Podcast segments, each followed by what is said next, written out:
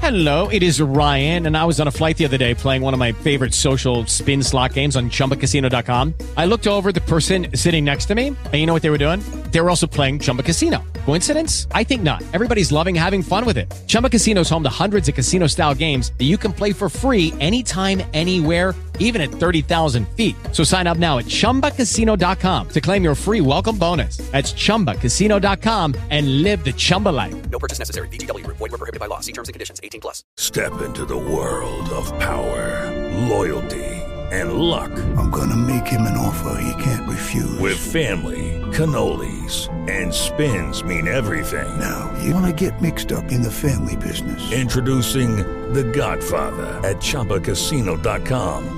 Test your luck in the shadowy world of The Godfather slot. Someday, I will call upon you to do a service for me. Play The Godfather now at ChumbaCasino.com. Welcome to the family. VGW Group. No purchase necessary. Void where prohibited by law. See terms and conditions. 18 plus.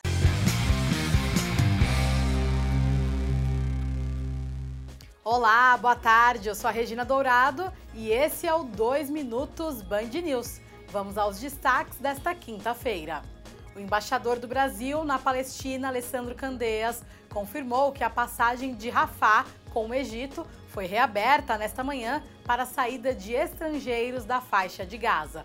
No entanto, nenhuma lista nova com nomes de cidadãos autorizados a fazer a travessia foi divulgada.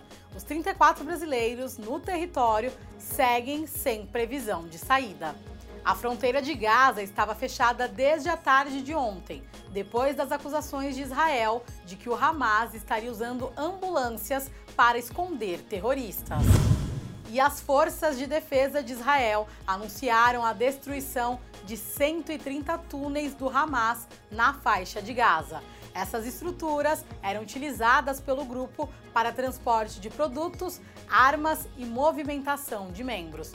A contraofensiva israelense em Gaza é uma resposta ao ataque do grupo terrorista ocorridos em 7 de outubro, que resultaram em mais de 1.400 mortos. Com a aprovação da reforma tributária, o deputado federal Arthur Lira pode levar o texto ao plenário após o feriado.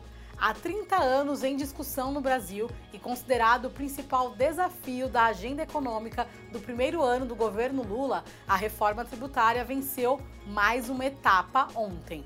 O plenário do Senado aprovou a proposta em dois turnos de votação, com 53 votos favoráveis e 24 contrários e nenhuma abstenção.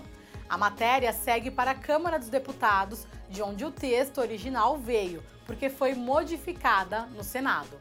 Esse foi o 2 Minutos Band News. Até a próxima edição, às 7 da noite.